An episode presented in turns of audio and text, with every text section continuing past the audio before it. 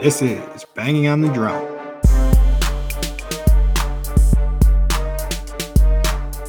Let's do this.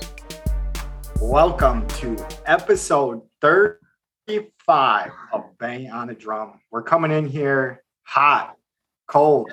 Didn't even really talk much before this one, so we will see how it goes.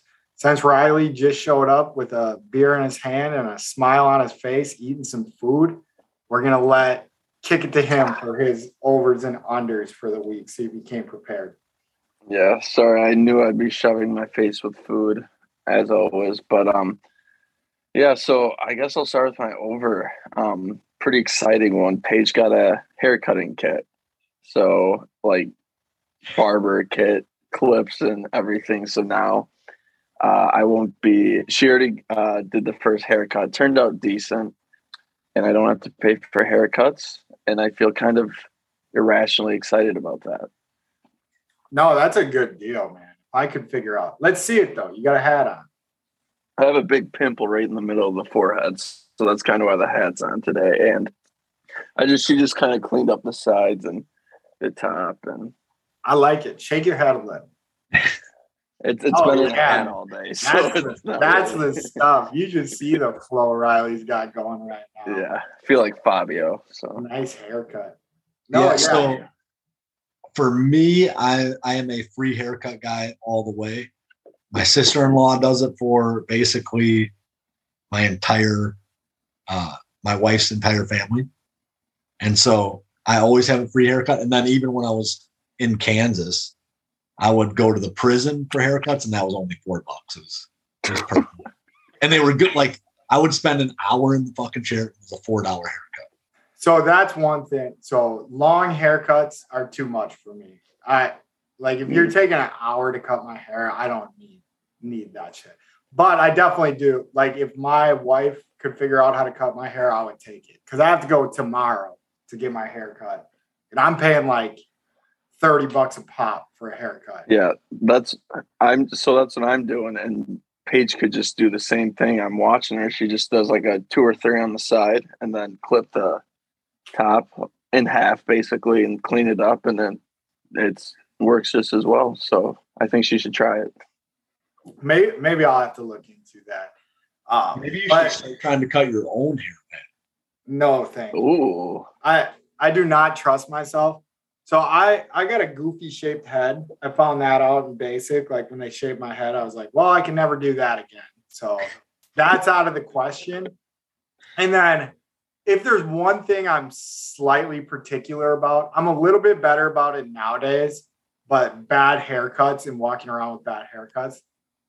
Like now I have a little bit more like it'll grow back type mentality, but I've been pissed off in the past. Like we we've had this conversation on this podcast. Like when I went in to get a haircut and I said I wanted uh or I don't even think I said anything. She just told me she knew. So I was like excited. And it's her first clip, she went high and tight on me. And like after the first swipe, like I was fuming mad. And I had to like pretend I wasn't mad for like 20 minutes while she was cutting my hair. I was like, you son of a bitch. Like you said you knew what I wanted. Cause I was, I still, I get tons of haircuts and I still never know exactly what to say. I'm like low, low to medium fade. Then they're like, how much you want off the top? And I'm like, I don't know. Like make it look like it would have looked two weeks ago. Yeah. So you just got to tell them how long you want on the top. So I used to go into the prison barber and I'd be like, all right, so just give me, just make it shorter. Like, I don't give a fuck what it looks like. I don't care. Just make sure it's shorter. Right. So I'd go in and it was like just a mob top. I'd go three, four months without a haircut, maybe six months without a haircut. And then I'd go in for these haircuts. And the inmates were like, you just have to tell them what the fuck you want. If you tell them what they what you want, they can do that. But like, if you don't tell them, they're just gonna like butcher that shit. Yeah. And I'm probably a haircut person's worst nightmare with like how little information I know to give them.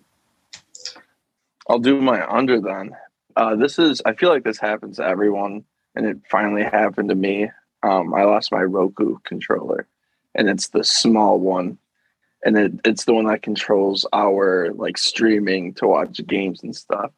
And it Right must be nice. I found I- it. and um, we have an app on our phone, but like every three or five clicks, there's an ad that comes up for 15 seconds. So you just get nowhere.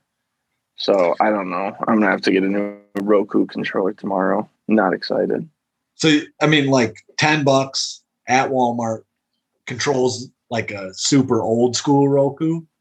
I think the one that we had, my kid like wrecked, like just made it terrible. We didn't lose it. We have lost multiple remotes from both Roku's and our Fire Stick because one of my kids, when he was smaller, the five year old, would put them in bags and like in his, like he thought it was like a toy would take it, like dump it in bags, and we couldn't find it for like like weeks or months. So yeah, that's a it's a shitty place to be. I'm sure with kids, that's a game changer too. Cause I was to say, like, after I turned probably like 27, I was a lot better with remotes. But my wife is a game changer. Like, if the remotes aren't in the right place, like, it's a problem. Like, we know where the remotes are at the end of the night every single night. So I don't have that issue anymore. And I think a little bit of that's rubbed off on me because it, I living out of a hotel basically. I keep my remotes like right next to at the end of the night, they're by the TV. When I leave for work, they're by the TV. Like it's same place every time. Should be more prepared then. Did you ever do the two by four method in college? Tie it to a two by four when you have. I've room? seen that. I've seen that. that was going to be my other suggestion. So either you got to go back to the two by four or put it by the TV at the end of the night every single think I'll night. put it by the TV or like the end table right next to us. So Or- like, to be fair, you don't have like kids or nothing. It has to be in the house somewhere, right? Yeah, it's definitely somewhere in here, but we also rearranged the living room and it, we haven't used it in a while, so it, I haven't, we haven't been eyes on for a while. Do you check your butthole? I should try that next time I shower. it might be up there. Yeah, I'll, I'll look. I'll look.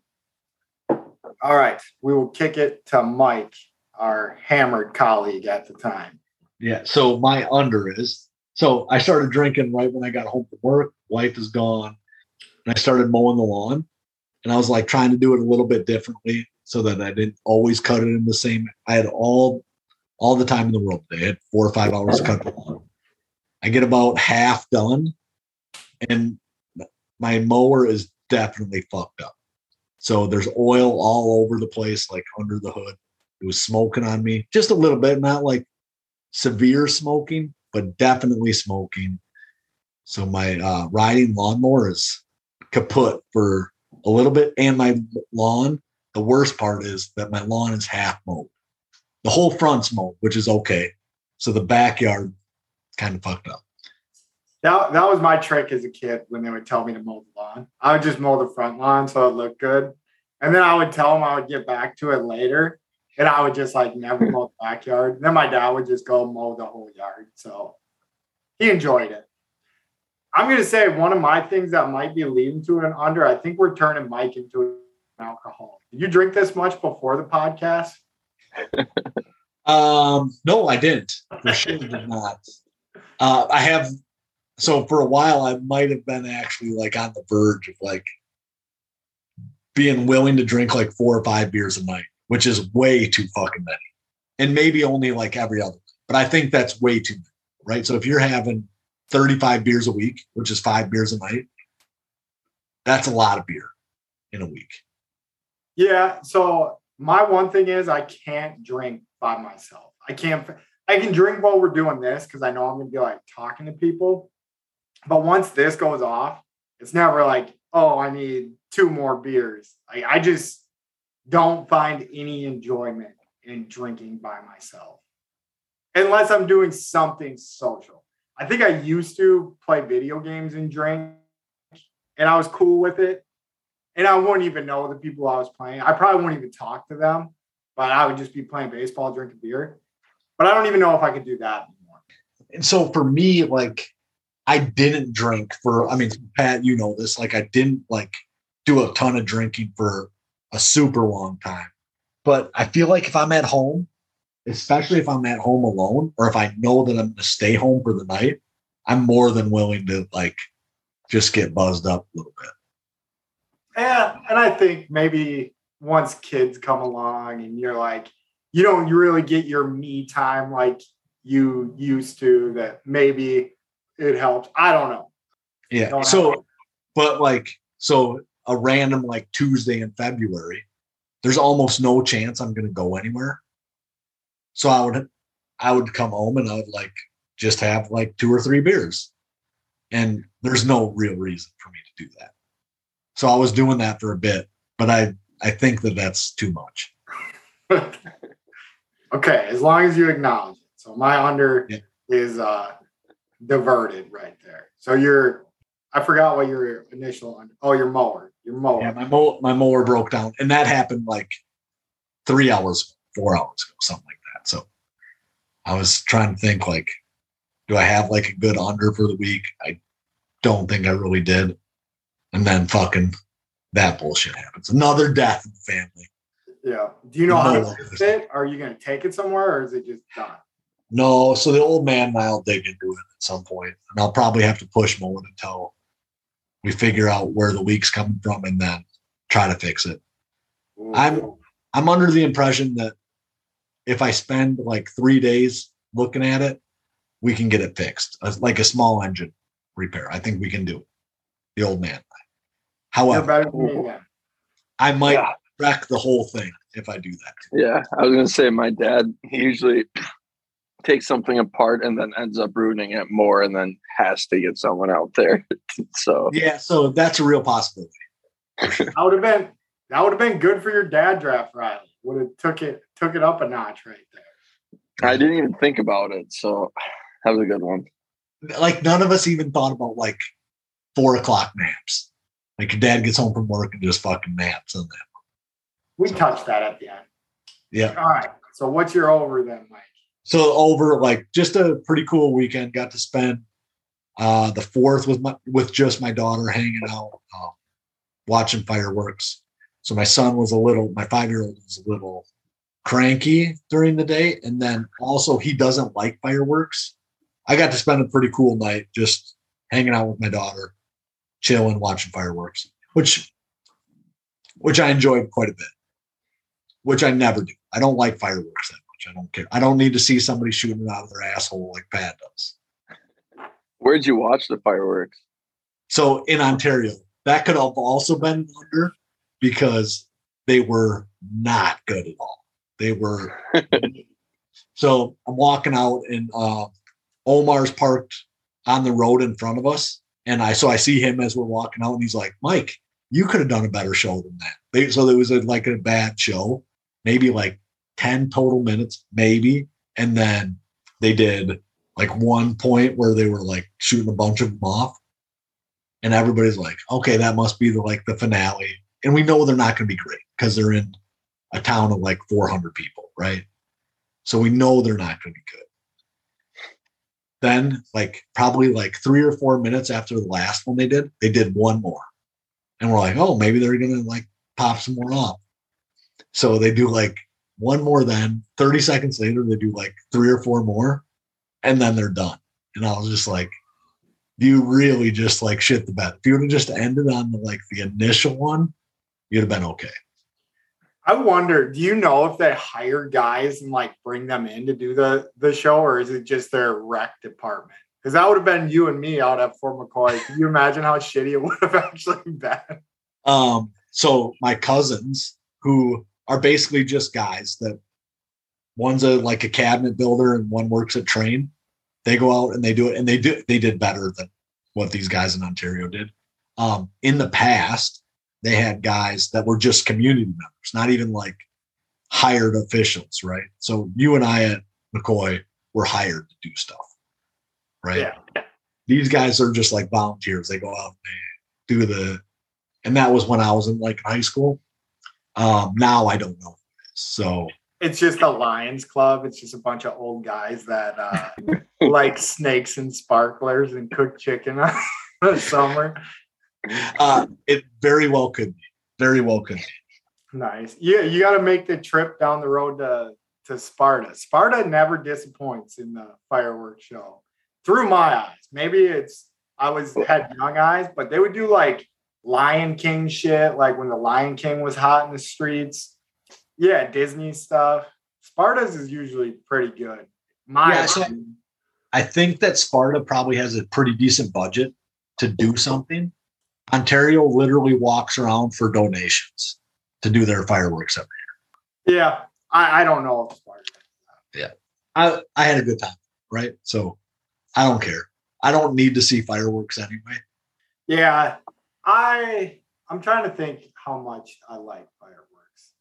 I like seeing them come out of guys' butts. Like that, you see the video I take you guys in?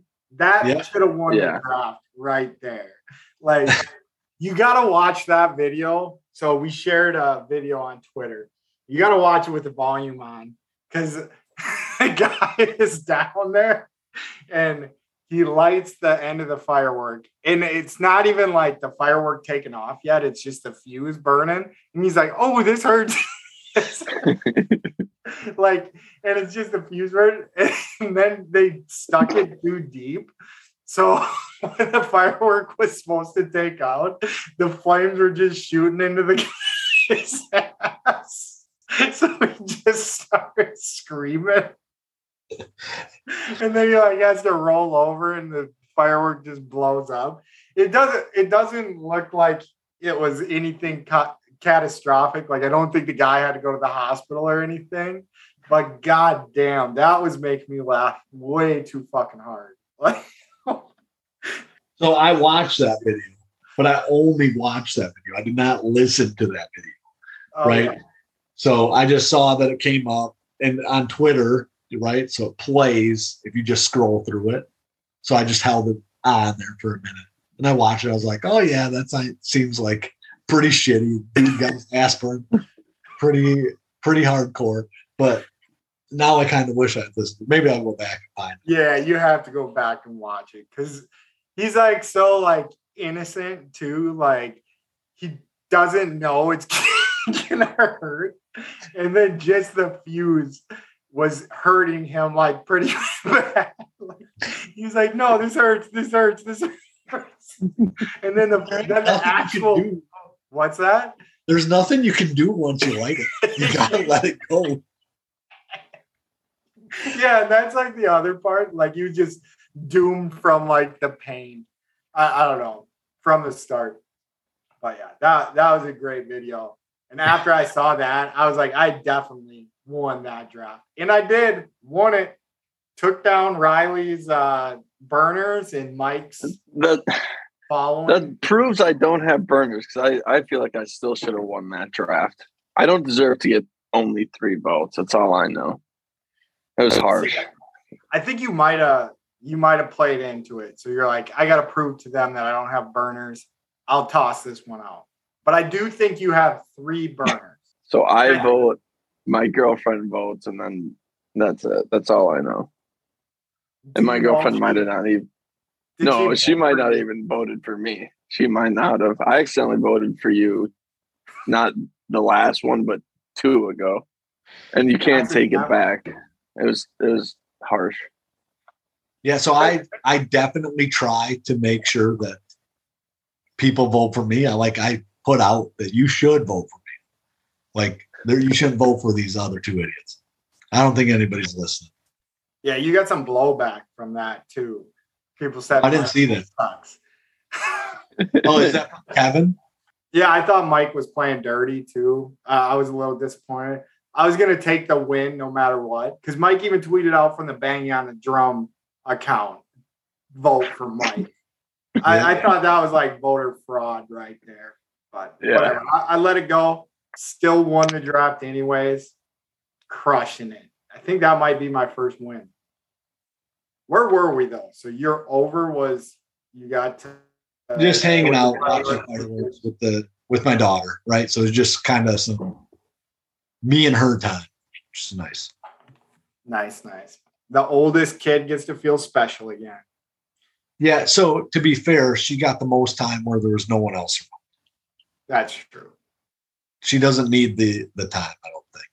But But it was us nice to have. Then us young shits come in and burn it, or and then ruin it for the old ones. Um, Riley, though, you're kind of in the middle ish, but whatever. Yeah. Yeah. I'm in the middle too. Oh yeah, I forget. I'm, the only- problem. I'm the problem child, right? So my personal opinion on the second kid is that like you're focusing on the older kid all the time. So they feel like they have a lot of the attention. Right. And so when the second kid comes along, you try to split that evenly, but you kind of can't because the older kid already expects more. Yeah, They're all I know is middle children are assholes when they're little. They can grow up to be good ones, but damn.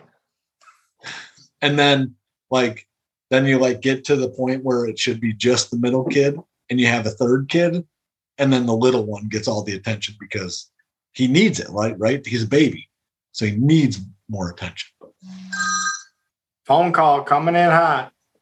sorry guys All right. So Riley and I are rolling on our own for a second. Mike just had an emergency at the house.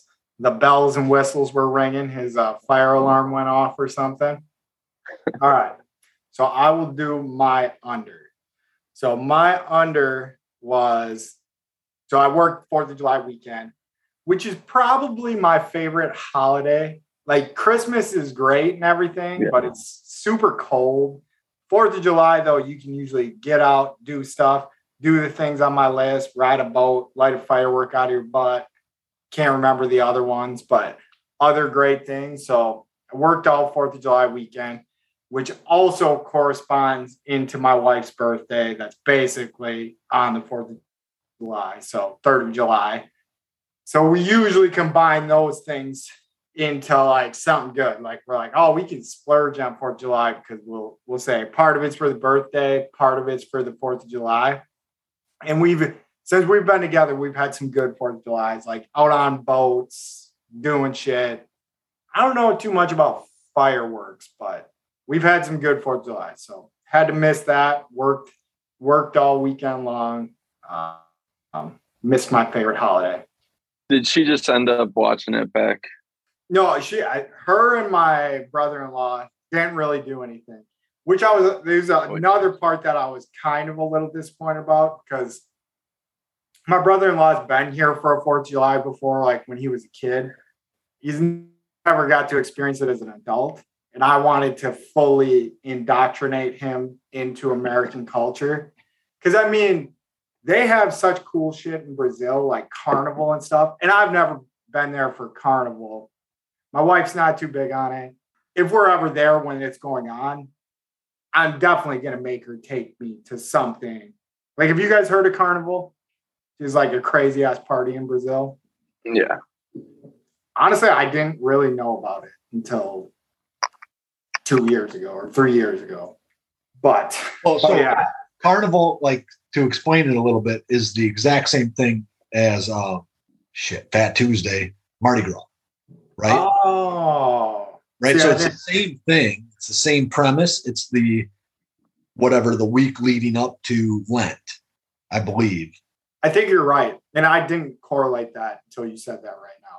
Because I was trying to explain to my brother-in-law, like I was like, yeah, like you see some like real Brazilian pride, you know, there's people like so I was like, it's kind of like carnival-y for a day. But no, that's a way better description. It's Mardi Gras to carnival, other than. But I mean, we didn't grow up with Mardi Gras really.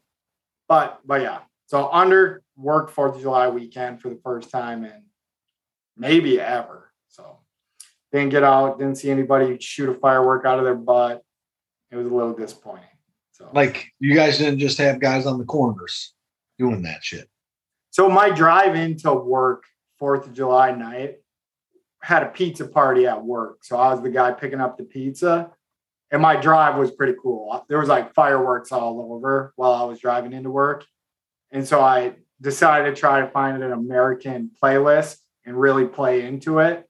The the American playlist was a little a little disappointing, I would say. I can't remember what came up right away, but I wanted like Toby Keith, I wanted uh, Bruce Springsteen. Um, I think Bruce Springsteen came on, and I was like, "This is it. Okay, this is what I was looking for." But then before I got to the gate on base, I just turned it off. I was like, "This is a little, little corny, but whatever." Anyways, we'll go to the overs. So I didn't have the weekend off, but I got to go back home for the week. And when I walked into my house, we had a Nintendo Wii that was not there before. Pretty pumped about that. Played a lot of Wii golf, a lot of Wii bowling. Wii tennis sucks. Sorry. Uh, Wii boxing stinks. Wii tennis is fine. Mike just looked at me like I was crazy. I, The that's Wii- the game I remember playing the most on the Wii. Is that in college we had a Wii in the apartment, and we would play tennis like crazy, and we'd be like running all over the. You could sit and just like flick your wrist, and it would be the same as if you were like up and like moving. We were always up and like actually playing tennis in our apartment. Did you guys play? So I will uh, preface I sucked at the tennis game the time I tried to play it. I was just getting absolutely smoked. Like every time I would hit it, the ball would go like super high in the air. And then the person I was playing would just like crush it back at me. So I need to play around with it a little bit more, but I was definitely not enjoying it. I definitely lost games where I served even like I, what do you even say 40 to 50 not 40 but i lost a point and i didn't even score a point or i would get 15 whatever tennis scoring is the weirdest shit in the world i gotta look that up someday It goes 0, 15, 30, 40 game. yeah no i understand how this But works. yeah, I don't know why those points. It makes zero sense. yeah And zero is love, isn't it? yeah, Yeah. Lo- love 40 like triple break point i got to watch some Mhm. tennis this weekend but that will come later in the show And then if you're even, it's deuce at 40, right? So if you both have 40, then it's deuce or something like that, right? So we're tennis experts on this show here. So you guys want to learn about tennis? We know all all- all the things, how the scoring goes and everything. Um, have you played Little League World Series on Wii? No. It's the it's so fun. It, it was my favorite game uh, growing up. Like I would spend hours a day playing it. Is it a lot better than Wii baseball? Because that was my next It's-. Was Wii Yeah, it's like it's we were you have different. Yeah, it's actual baseball, but like it's a little corny because it's Wii and it's a children's game, but like it's still like a playable, fun game. I it's, I played it like two summers ago when I came back from college. Yeah, the Wii hits hits good sometimes. I think it's just I- good to have a Wii in your house. But I'm all about the bowling and the golf. Those are like the I- only two I really like. I So I I was gonna bring mine from Wisconsin down here and I forgot, and it was like one of the biggest mistakes because I love playing Wii golf. It's so fun. Yeah, and it's just nice when you have people over drinking. Something easy. So I don't play the Wii very often, but at work we have a Kinect, and Kinect bowling is the way to go. Yeah, you don't have to go out. No one has to drive home drunk after they get the worst fifth frame. Um, good to go. All right, I got a couple more overs. Started flossing on the longest flossing my teeth streak of my life. I don't even bleed anymore, so that's that's been pretty good. That's impressive. I I hope my mom's not listening to this part. Um, but yeah, I that's I can't say I've gone too long for consecutive days. I do do it, but like you know, I can't. Not every not every time I brush my teeth. Okay. And when I say that, I should preface like, yeah, I would say I've done it. When I say it's my longest streak, there's been a day where I didn't floss, but Oh, but like, I- I usually do it nightly. floss. No, Okay, that's impressive. nope. My gums stopped bleeding. So I would say in the past three weeks, I've flossed 18 of the days. So there's been three days where I was too lazy to. I'm getting pretty good at it too. I got like a rhythmic flow. I think it's staying. I think I'm I think I'm a clean mouth person from here on out. I'm pretty excited about my next dentist. And it was all started because I got something stuck behind my retainer that I needed to get out. And it was a bitch. It was stuck there for like two weeks, even with flossing. Like I just got the thing under control. Yeah, I'm a flosser now. So that's that's part of my over. La- Mike, are you a flosser? No. Um, so I've attempted to be a flosser at times in my life. Right. And so I'll definitely hit it if I eat like chicken or something like that, where stuff gets stuck in my teeth. But it's not something I do on a daily basis. Yeah, I'm trying to think. Like Butterfingers is a big one that I feel like I don't eat Butterfingers that much, but there's other foods like popcorn, like weird ones. Like there's some chips. I got a retainer in my mouth that'll get stuck behind. I feel like popcorn every time I get a kernel stuck in a tooth. Like I refuse to eat popcorn for that reason. Yeah, no, and I think like there's people. My my wife, I've referenced her way too much on this episode already, but she absolutely loves popcorn. Like probably her favorite food, and I just don't enjoy popcorn, and it's pretty much because of like what it does to my teeth. Like taste wise, popcorn's all right to me. It's not something that's like life changing. The way it gets stuck in my teeth just turns me off from eating. There's something else that I eat that's like that too, but I always forget why I don't eat it. And then I eat it again and I'm like, oh, yeah, that's why I wasn't eating it because now my teeth are gunked up with shit. So I'm a huge Butterfingers fan and I won't floss because it gets stuck in my teeth. Then you get like extra flavor all day. I respect that. One thing I didn't notice now that I'm a new new flosser, new clean tooth guy, you get more shit stuck in your teeth now. Now that you floss, because your gums are like further up, and there's more room for shit to get stuck. So it's kind of like a double edged sword. Like if you floss, your mouth is clean and it's nice, but you have to keep flossing because all shit gets stuck in your teeth. If you don't floss, that shit gets stuck in your teeth, and then there's no room for other shit get stuck in your teeth. So, so I've learned that recently. So if you floss, you have to keep it up. You only floss like once a week. You're like, fuck, my mouth is. I don't know. It may be good, bad. Like there's one tooth that I think that's held in my mouth due to plaque. So I have a hard time flossing around that thing because I think it's gonna fall out when I floss around it. But all right, let's let's roll into this show a little bit. I had one more over. So Riley, good job organizing the Google Doc. I was impressed when I looked at it. Good job. Thank you. Thank usually, Me too. Me too. yeah, when Mike did. but usually when I, when Riley makes the Google Doc, he's like, "Oh, I made a Google Doc," and it'll just have like four words on it, and I'm just like, "What? What do you mean you made it? And it's I, not organized?" Because when I do it, I put like bullets and shit. Like, yeah, no, I I formatted after uh, P, uh, email we got from work, and I was at work and I had some downtime, so it was basically kind of off that. I liked it. I liked it. Good job. All right, let's roll into spicy meatballs. Riley's got one right off the bat, so we'll start with Riley's.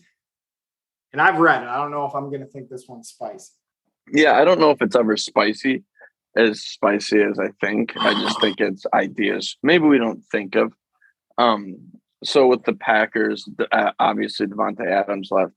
We don't really have a true wide receiver one as of right now, and I kind of think that's good for us. I think it forces us to move the ball around. I think it keeps the defense honest. We have, I mean, Lazard, Cobb, uh, Sammy Watkins, our tight end Aaron Jones. We have plenty of playmakers to keep the defense honest. I just I don't see the. Forgot one big like, guy, Riley. Say it. He's going to be good. He's having a breakout year. No, I'm not going to say it. Amari Rodgers. I'll say it for you. I'm, I might be trying to look on the bright side too of not having Davante Adams, but I just I feel like it keeps the defense honest. We were so used to going or Davante Adams bailing us out. I don't know. I just I think it might be nice to have like three above average wide receivers that get equal touches compared to like one stud. But I know it's hard to replace Davante Adams. I'm not saying we'll be better without him. I just I don't think we need like a you know like a high paid wide receiver. I I have more of a question than I do something to say. If you can get Julio for like six million, let's assume that it fits in the cap. I don't know if it does. I don't know where we're at. Do you do you take him? One hundred percent. I think you give him for sure a year at a low price, low risk, kind of like it might not be as low as Sammy Watkins, but you know, around five, six million. I I don't know the numbers. It has almost nothing but upside after the year he had last year. If he even plays eight to ten games, because he only played what six games last year, and he gets 50 yard or you know 20 to 50 yards a game with four touchdowns that's enough to keep defenses honest when they're playing him i think and especially with julio like because julio's never yeah. been like the give me the damn ball guy like i think if you have like the old like i, I think you would even take like odell beckham but mm-hmm. I and, think you would take odell beckham and be like there could be downside to this. I don't think that, like you said, I don't think there's any downside with Julio. And Julio, he's played with decent uh, QBs, but he's never played with an MVP like Aaron Rodgers. Like it might unlock something or have. I think know, you might be wrong about that. I think Matt Ryan might have won an MVP with him. I, I know. I just think Aaron Rodgers might be better. Oh yeah, I don't think he is. He won a super. No, he lost that Super Bowl. I, like he was, yeah, he was a top five QB at the time, but I just I still think Aaron Rodgers is smarter than him and just a better overall quarterback. But yeah, that Falcons team so weird. Like they were I, I know coming in 2016, but yeah, I mm-hmm. think I think Matt Ryan won the MVP 2016, 2017. Okay. And I don't think it's any little part into what Julio Jones was doing for him. Whatever. Matt Ryan is definitely not Aaron Rodgers. Definitely not a guy that can make something. Well, I mean, sure, he could probably make something happen when stuff's not on time, but like Aaron Rodgers is the master improviser. Also, is better when he gets to play on time, but I think mm-hmm. almost anybody is. There, there's the oddballs out there. Aaron Rodgers used to be you would almost be like, oh, maybe he is better when he's not on time. We we've yeah. seen since LaFleur came in, like and started making him play on time again, how how much his game picked back up. Yeah. Yeah. Yeah. And again, I, I'm not saying we're going to be better without Davante. I just I don't think we should be worrying nearly as much as we think. I still think we're almost a top 10 offense without Davante. Yeah, and I think better than that. No, I, definitely think there's some like precedent to like what you're saying is because when you have that number one guy that you're always looking for, sure, if Davante Adams could have stayed with the Packers, I would have been like, yes, we definitely yeah. keep Davante Adams. Yeah. But also, I want to say, I'm not going to look up the stats right now. When Davante Adams was down, I want to say we were like, you know, we had one loss. Like it was like four and one without him. Okay. And that's because they had yeah. to like work the ball around. And you could see it too. Like they're like, we're not forcing the ball. Yeah. And even with that, like we're adding, we have two, well, Sammy Watkins that for sure has still has you have to think some something left in the tank. Like he's a good player overall. And if we could somehow swing Julio Jones, that just adds more weapons, adds more eyes on different wide receivers. Yeah, because Watkins is what 29, 30, 29. Okay, just looked it up. Yeah, he's still, yeah, relatively young or in his prime still. Yeah, no, I I think it's going to be a blessing in disguise. I think we've touched it on the show before. It's tough to say, but I think this is what would make your spicy meatball spicier is that the Packers are definitively better not having Davante Adams slash a one a number one. Hey, we need to look at this guy guy, and I do. I kind of think that's true, but I think it's spicy. I see. I don't. I don't even want to say because I don't think it. I can't get behind it. I don't necessarily think it's true, but like I definitely think. I don't know. I don't know if I'm trying to get spicy here, but yeah, you're being um, too too timid. That yeah. I mean, that would be the spicy meatball, and I think I could say it, but we'll we'll see.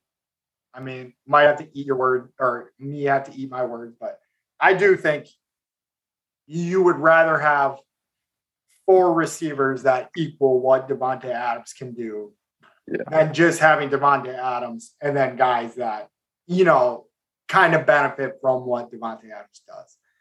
But I think that falls more on the coaches than Aaron Rodgers. Is like, hey, let's get Davante the damn ball because he's gonna make something happen. Because I mean, if you had Davante Adams and you ran a system like he wasn't the number one guy, but you can't do that when you have Davante Adams. I don't know.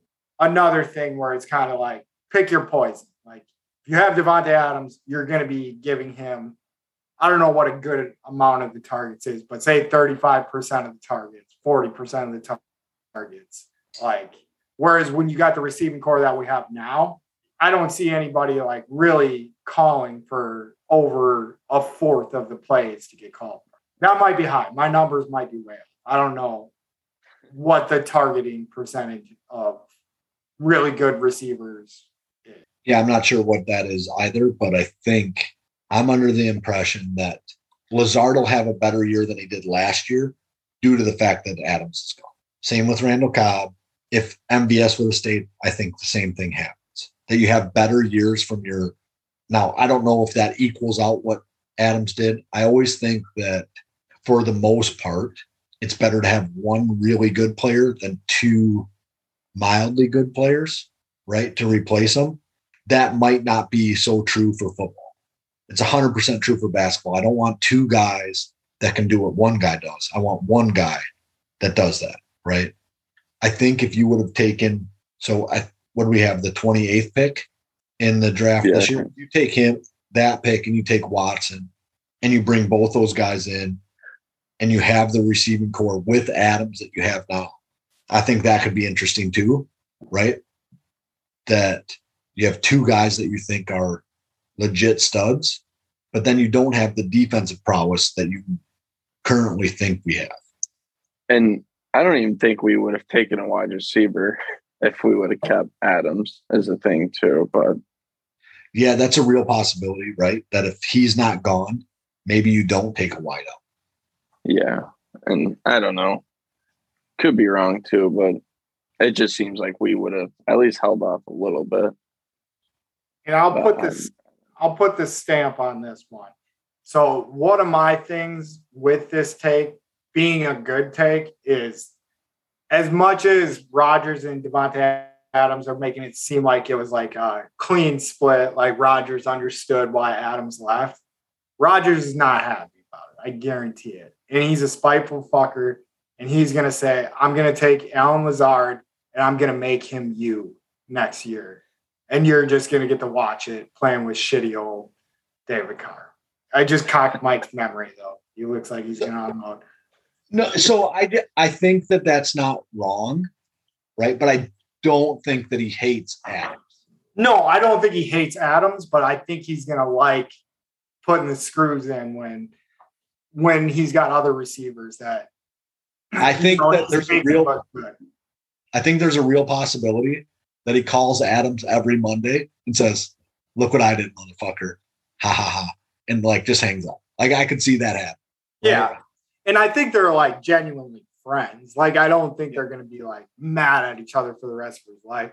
But like, what's more fun than rubbing your friend's nose and shit? Like, I can't think, yeah, think anything better than that. All right, we'll move on. All right, next one, last spicy meatball. We got to be quick on this spicy meatball. I think, or well, unless Mike has one. I got it. Okay, so this is my quick one. I think Mike follows a murderer on Twitter more than likely. I think the odds of not that I don't know the one guy that's a murderer, but I think Mike probably follows with somebody that's killed somebody on Twitter. So for sure, I've got some guys that have been in prison, right? So I interact with a guy that's been in prison for sure, like hundred percent. Prison, Okay, maybe he's only been to jail, right? I'm not sure. Yeah, I don't know. I mean, that's that's there's a big difference between just going to jail and going to prison, in my mind at least. Like I No, know no, guys who went to jail that I hang So it sounded like he was in prison for a while, but I'm not positive, right? But I've definitely interacted with him. He's a big Packer fan. Seems like a good human. Went to jail or prison for something. Um, yeah, I think that's possible. There might be like an active like serial killer that I'm following. I follow everybody. I don't. That that and that's more the point I was hitting at. Like Mike will follow anybody. Won't even Anybody. look at their profile. Like the profile could be like rape, kill, uh, beat people, and Mike's following them. As long If as they- they followed Mike. Or if they like like a certain tweet that I'm like done. yeah, Though I do hate people that just like tweets. I don't. I don't like that. that's all I do. So very rarely do you find me replying. I have been more lately. But anyways, we won't even rate that. For rating Riley's real quick, I'll give Riley four jalapenos in the fact that I think real smart people would be like, no way you would ever take a positive out of getting rid of the best receiver in the league. So I think I think it's a pretty spicy take. I think a lot of Packer fans are trying to make that take, like believe it, whether they actually do or not, right? So we might be in that same boat. So I'm going to give it four jalapenos too, because I don't think people outside of the Packer fan base believe that that's possible. I agree. Well put. All right, Mike, your spicy meatball. All right, so mine is like kind of jumping off of uh, Riley's, but I had it written down as one I was going to use in the future. Hunter Renfrow is going to have more yards than Davante Adams this year. Hunter Renfrow, the wide receiver, not the outfielder for the Brewers. Yeah, I don't know how spicy that is. That it, what's Waller gonna do? Because they got like a three-headed monster. And so it doesn't matter. I think Renfrow uh, gets less defense. He's a good wide receiver. He works really hard. He's going to be open more than Adams is this year because they're going to be focusing on Adams and Waller predominantly. Yeah, and I think when when uh, the rubber hits the road and you're really like, hey, I I got a guy who I've done this with before. Granted, Carr and uh, Adams played in college together. I think Renfrow's a really good wide receiver that got overlooked coming into the into the league. That may have to do with a hundred different reasons, but I think he works his tail off to be good, and that's why he was good last year. I think that'll continue this year. Not that Adams doesn't work hard, right? Yeah, I'm I sure defenses are going to focus on Adams and Waller and not focus on Renfrow as much. When I think Renfrow is a really good wide receiver as well. Oh damn. Yeah, I didn't even realize Renfrow was out of Clemson on like championship teams. So Yeah, so I think he's out of Clemson on championship teams as like the third wide receiver, uh he I think so. right? So First or, se- or second or third, I think. Yeah, I think there were some good wide receivers that came out of Clemson too. Like, so he won the Burlsworth Trophy in college, which is for the best uh, college player that started as a walk on. So like a Jim Leonhard type role. So Yeah. Oh yeah, Okay. can't go wrong with that. yeah, I think that guy, that's the guy you want on your team, right? The guy that wins that award, Yeah. Oh yeah. that's a guy you, you want, you can't not take that guy in the draft. right? Yeah, you should have been drafted in the second round. Yeah. All right. Well, I will give that one three just because Renfrow, I think, made a name for himself last year. I think if you said that, not that Davante Adams would have been there before, but I don't know. Renfrow, like in my mind, in like as much football as we watched at the end of the year last year, Mike, like that was always a guy where I was like, damn, that guy's way better than I would have anticipated. Yeah. Yep. I agree. And his tape shows it as well. The the YouTube tape that I watch, like I'm like, damn, that guy just gets open, breaks tackles. Him and one of my bold, eh, I don't know how bold it would be. Who's the Bears' number one receiver guy? Mooney. Mooney. That guy's a beast. Like he's Yes. he's good. Him and Mooney, it was always Renfrow and Mooney, where I was like, these guys are like special in a different way that I don't think everybody knows about yet. But that, that's why I think my eyes are open to Renfrow, and that's why I wouldn't give you too many spicy meatballs because I think he's legitimately a star. I'll I'll go three and a half because I kind of the best analogy I can go with is Jeff Justin Jefferson and Adam Thielen. That Justin Jefferson is obviously probably the better wide receiver now and wide receiver one, and he still gets his yards. And he, but Adam Thielen is a proven Pro Bowler. Is the only difference. I, I think it's three and a half. I still think Davante Adams, barring an injury, should get more yards. I don't know how many more yards, but it seems like he's in there to be their stud. Fair enough. And that will conclude our spicy meatballs. Those are some spicy meatballs. I didn't do that well enough. Someone give me a better spicy meatball. That's a spicy meatball. Riley. I I don't have a, an Italian accent in me. That's That's that's an accent I don't have. Nope. No. Uh, Mike's was good. All right. So from there, we will roll into dribbling our shorts with Riley. Even though Riley put dripping in Riley's shorts. I like I might like that. You're dripping, buddy. Oh, I didn't even notice that. I'm sorry. All right. I guess I'll start with um, some Bucks news. We re-signed uh, Serge Ibaka from last year. It's really all there is uh, going on for free agency. Uh, Summer League starts this Friday. Um, we actually have an exciting team for once. I don't, no one really watches Summer League, but if you're bored on a on a weekend, throw it on. We have a decent team. Um, one of the favorites, actually. So there's that, there's that. Slow weekend Bucks news.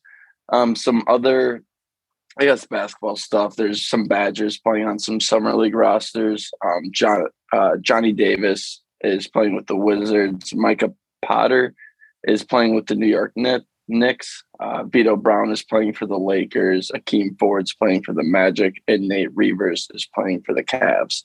And I think most of these guys are either in the G League or playing in Europe, but should be exciting to see how they fare against probably better competition and have a chance at going to the NBA. And along with that, there's four Marquette players also playing on some Ross or on some summer league teams. Uh, Jamal Cain is playing for the Heat. Theo John, who technically didn't play for or graduate, I guess, with Marquette or play his last year with Marquette, but he was a good player for them. He'll be playing with the Timberwolves. Justin Lewis is playing with the Bulls, and Darryl Morsell is playing with the Jazz. Um, pretty slow week for basketball. So How long does the summer league run? that I don't know. I want to say around a month ish or three weeks. That I don't know. I know they play about five set games and then there's some type of playoff system. And I assume they play every night or every other night, somewhere around there. But I know it, it gets quite the uh, attendance if there's a decent rookie playing there. When Zion's playing, I know they used to sell out, and but I don't know if there's that type of player this year. I think it's one of those things like if you're a true, true, wow, I can't even think of the words, but like a like a super good NBA fan, it's like going to spring training almost, where it's fun.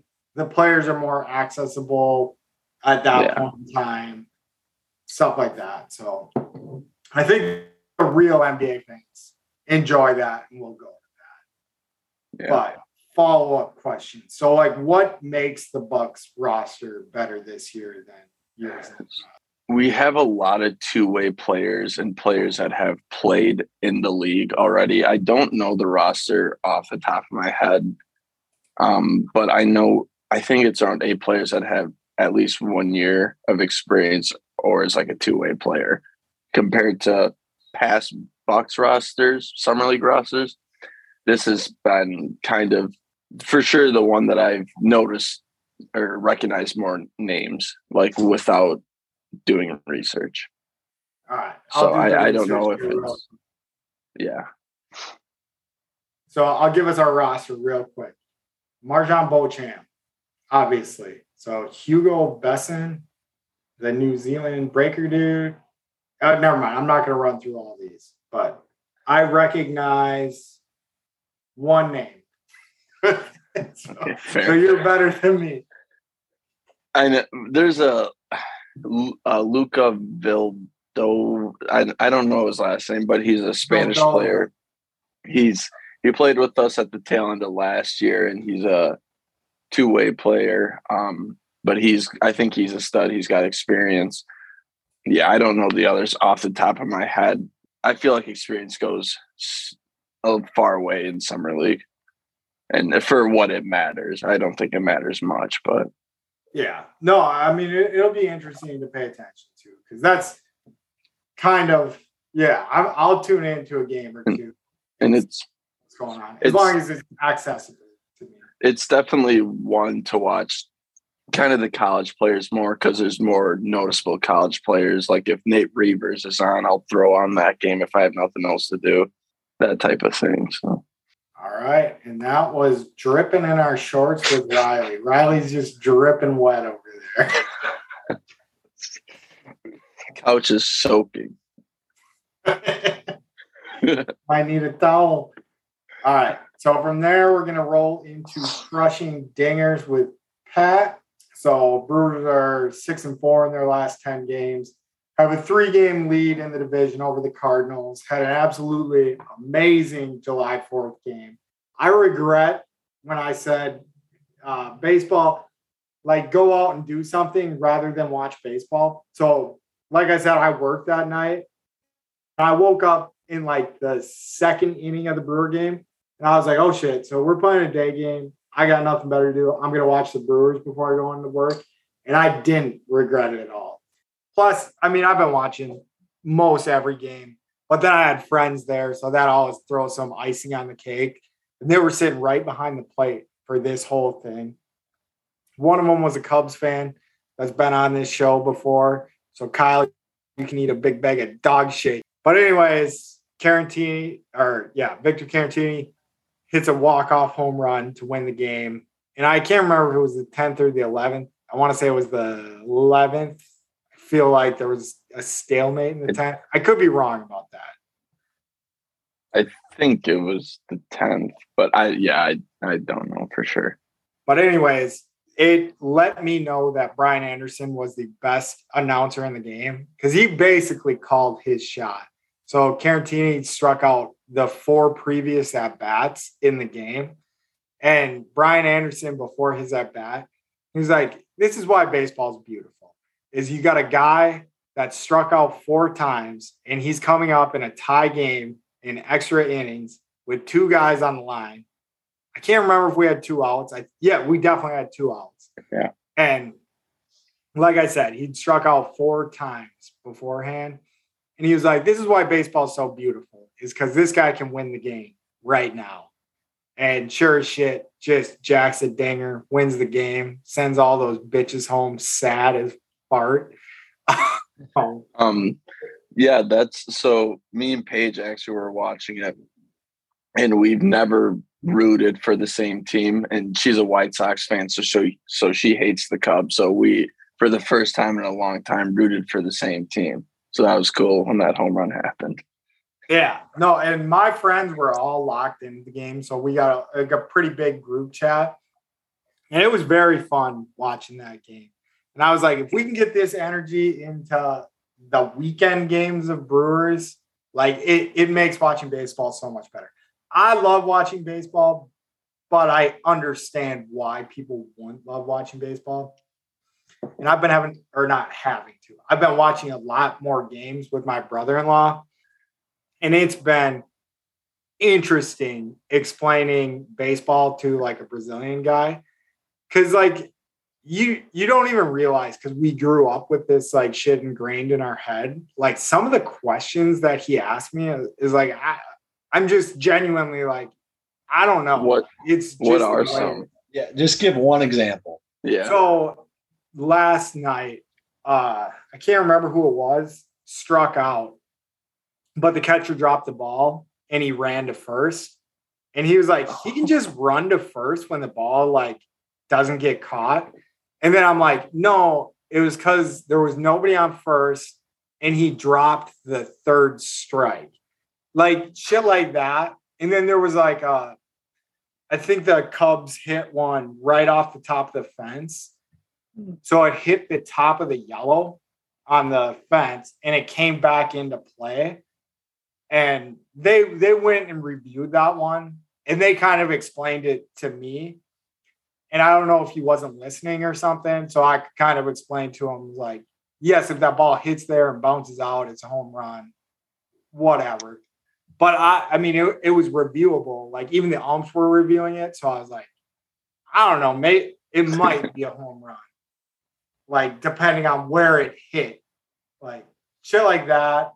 It's helped me lock into baseball because I'll I'll tell him too is like where I sometimes he's probably annoyed of me because I explain too much.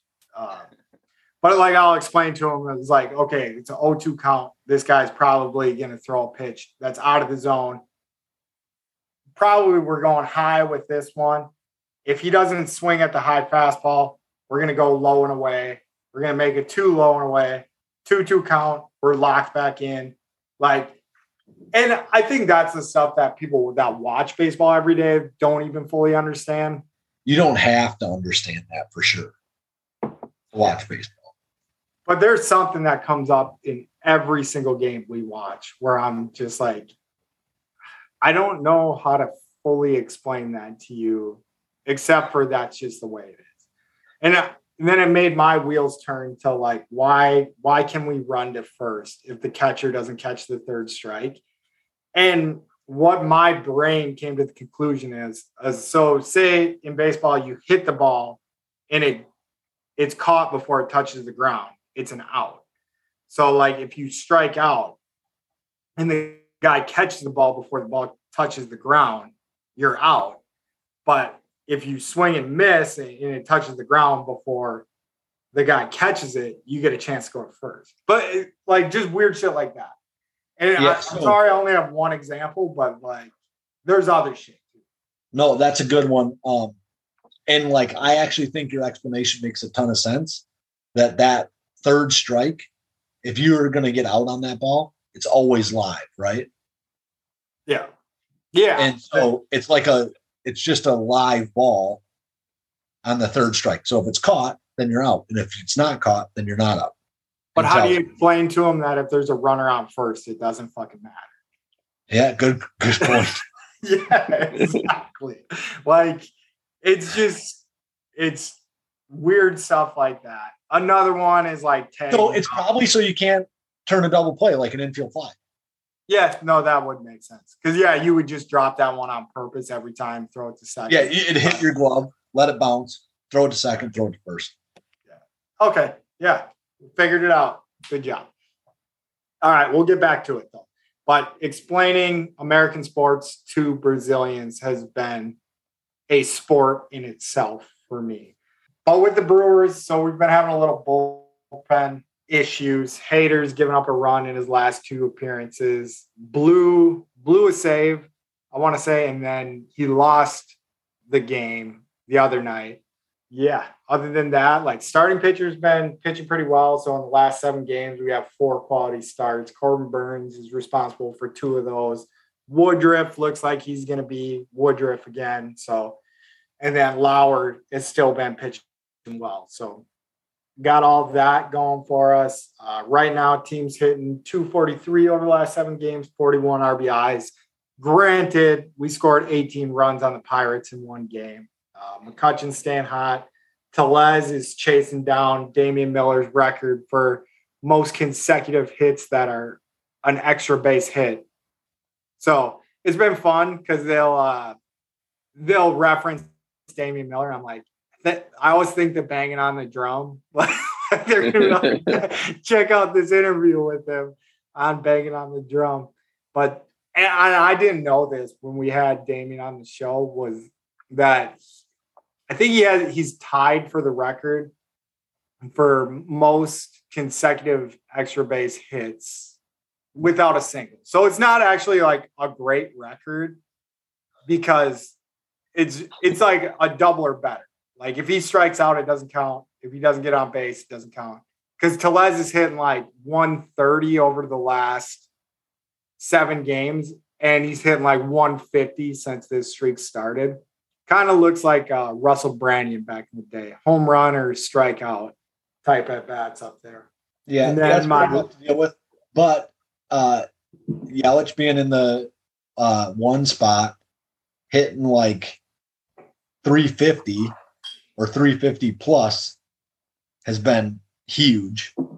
Um, I know I know there's a lot of people that are disappointed in his power numbers, but I figure if you have a guy that can hit 350 in today's MLB, you just roll with it. I know he's not over the season, but if he can just decide I'm going to hit for average instead of for power, be Tony Gwynn or Ichiro, I'd take that out of it for the rest of his career. And I think when we had uh, the Raptor on, John, he he was touching that. I mean that that's almost the spot that you want him right now because even with his average down, I want to say his on base percentage is just so high. Like he's just so good at taking walks and stuff like that. But the last thing I had for uh, crushing dingers is Keston Hiura. He's been getting hot, so he hit 364 over the last seven games with two homers and he just fucking crushes the ball. That's what that's a quarter for the far drive. There, there you go, Riley. Uh, but he Missed a just couple, but- crushes the ball, and then he just made a hell of a play out in left field, smashing into the wall. And it was a hell of a play, but you can tell he didn't do it on purpose. You could tell it's because he didn't know where the wall was and he hit the wall. I, I don't know. I, I love it. I love versatility in my players. My favorite brewer of all time is Bill Hall because he would play third base, shortstop, second base, left field, center field. You could play him all over. So if Hiura can keep that up, he might climb into my list of favorite brewers. So I do love that guy. He just when he gets a hold of one, man, it flies. And he just doesn't look like the guy that's gonna put it in the upper deck. I think we mentioned on the podcast earlier, like the Big Mac zone. He hit a dinger in uh, St. Louis, and like he was putting it further than Mark McGwire was putting it up in the bleachers. There was a zone past the Big Mac zone that was the Hiura zone that day. Nice. That's that's the Brewers wrapped up. So not playing great, and I think I've been jinxing the Brewers because every time I say they're playing good, the next week they're playing bad. So I'm just gonna stay on the fence with this one. Six and four in our last 10, three game lead. So all you haters out there hating on them, saying they suck, they got a three game lead in the division over halfway through the season. This is this is glorious from looking back on it back in the day. But we touch that every time. So we'll fly past it. Brewers are a good team, playing all right right now. And I definitely see potential with with Burnes, Woodruff, Peralta, if Peralta comes back, uh, Lauer. We're gonna be a tough out in the playoffs. That's for damn sure. Because you got to pick the the third guy out of that staff. You know, because you're gonna have Burnes, you're gonna have Woodruff, Lauer the way he's pitching, and then Peralta. Like those four guys make it to the playoffs. It's gonna be tough, tough to beat that guy. Well, especially if you can throw a guy for four innings and then bring one of the other guys in. Yeah, I mean, when, when it gets to crunch time, yeah. If you have a rotation of three guys in the playoffs, which I think is not super abnormal, No, right? And then you pitch a guy for three innings and then bring in another starter for three innings. And then you have Hader. Williams. Yeah, you bring who's touching that? Not very many teams. I mean, they've been touching Hader lately. We touched on it last episode. Yeah, Yeah. I think it's a I think it's an anomaly. I'll give it that, but he's he's been getting touched. Like I said, he blew a save and he lost a game in his last two appearances. That's okay. He's gonna I'd do it now than later. Yep. Unless you're Eric Gagne or uh, uh, Mariano Rivera, it happens happens to the best of them. So even Rivera, like, there has to be games that he got dinged up. Shit, he got dinged up in the World Series. Yeah, he lost. Yeah, he lost it. Didn't happen much, so we're still No. good. All right, I'm gonna run to favorites on the fly, and I'm gonna do my two. So grunt or putting her in the hole with Pat. Tringale's leading, so Tringale's leading the tournament in dominant fashion. Uh, has a three-stroke lead in the Genesis Scottish Open right now. So keep your eyes out for uh, Tringale. I can't even remember his first name right now. I think it's Cameron. Cameron. Cameron Tringale. Our golfer is in the hunt. That's all I'll say for put her in the hole with Pat.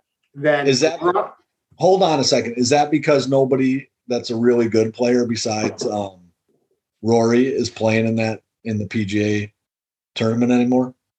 I mean, definitely could be. I didn't do that much research. Neither did I. I'm just fucking with you. No, it, that is a good question. But there, there were some heavy hitters in the tournament. I want to pull up the leaderboard real quick if I can get it up quick enough and just see who he's playing against because I was very impressed. So Gary Woodland is next in line, minus six. Yeah, you might be right. Most of the big dogs are taking the tournament off. But Rahm's in it, Spieth's in it, Rose is in it, Fowler's in it. That's enough. Yeah, I mean, he's having a good tournament. So so maybe when we do our next week's episode when we're breaking down the uh the open, not the British Open, the Open. It's the. British Open. Okay. So when we're breaking down the British Open, uh, I think we're gonna have Mark back on for that one. Tringale might be might be a play. He might be on the board. I'm definitely not going with Fred Biondi again. Motherfucker. Is he going to play again? Biondi? Yeah. I hope so, because I am gonna pick him if he is in there again. He's Uh, just trying to throw us off the scent, Riley. yeah. Fair. Fred Biondi's going to win one. All right, so we'll go to grunting with Pat. And all I got is I did sit down and watch some tennis. I told Riley to tune in to tennis. I think we might have a new favorite tennis player, but this might be a spicy meatball too. So Taylor Fritz of the U.S. had uh, Nadal on the ropes and then just pissed down his leg. Nadal wins the match, and then he forfeits his next match afterwards. So he just knocks our US guy out and then just quits afterwards. But, anyways, long story short, watching that shit, Nadal's will to win has to be up there with any athlete in the world. And he might be one of the best. Like that, that's one thing where people argue against Tom Brady. Like, oh, he always has all this talent about it around him, which may be true in a lot of scenarios but his will to win is just so much better than anyone in the NFL. And it's very evident to me. Maybe age has showed me this, but Nadal's will to win that game. Like I was like, I would have quit like after the fourth set when I was down two to one and losing in the fifth set. And he just doesn't quit fighting. And it was amazing. It was cool to watch. It made me like tennis again. I was like, oh shit. This is why I used to enjoy tennis so much. Watching a guy like this, like limping, looking like he's gonna shit his pants. And when the game was on, so anytime the game wasn't in play, like Nadal looked like he was like a dog that got hit by a car. And then like once once the ball starts flying, he was chasing it down like a puppy that just saw a ball for the first time. Like this is amazing. That's what I got. That's grunting with Pat. Yeah, so I caught a I caught a like a few probably like only like 15 total minutes of the the last set or whatever. They had it on in the day room. I was kind of in and out. And I was hope I was hoping Fritz would pull it off, but no dice. Yeah. So I don't know if we should anoint him our new favorite tennis player or because he lost in a doll on a broken leg, basically. I, I, I actually don't know what Nadal's injury is, but I think it's a abdominal tear. oh, okay. yeah. I don't know why I know that, but Yeah, no, he was clutching at his stomach. I thought he had to poop, but that that injury makes sense then. That's why he was grabbing his stomach all the time. Maybe he did just have to poop and he thought it was an abdominal tear. Apparently not, because he's not playing the next guy. Couldn't poop. Yeah, it's constipated. All right. So from grunting with Pat, we will roll to driving straight and turning left, or driving fast and turning left with Mike. Yeah, so uh, Martin Truex Jr. took 13th in the Kwik Trip 250. He let us down pretty, pretty hardcore. Um, that was the race he's supposed to win for us here on banging on the drum. But what are you going to do? Um, he needs to win a win a race so that we can get in the chase for the cup. Should be this week. All right. I'm gonna kick it to geography with Riley real quick. Did we figure out where Ontario, Wisconsin was?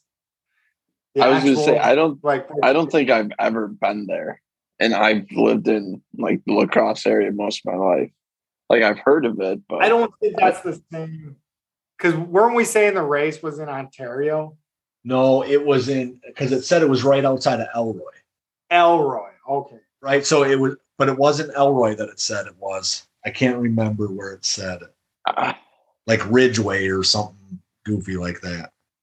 What was it called? The Kwik Trip 250. 250. Sorry. Is my I enjoy uh geography as well. Elkhart Lake, Wisconsin. No, so they're saying it's in Plymouth, Wisconsin. So you're getting Elkhart Lake and I got Plymouth. And Plymouth is supposed to be right outside of Elroy. On like the east side of Elroy.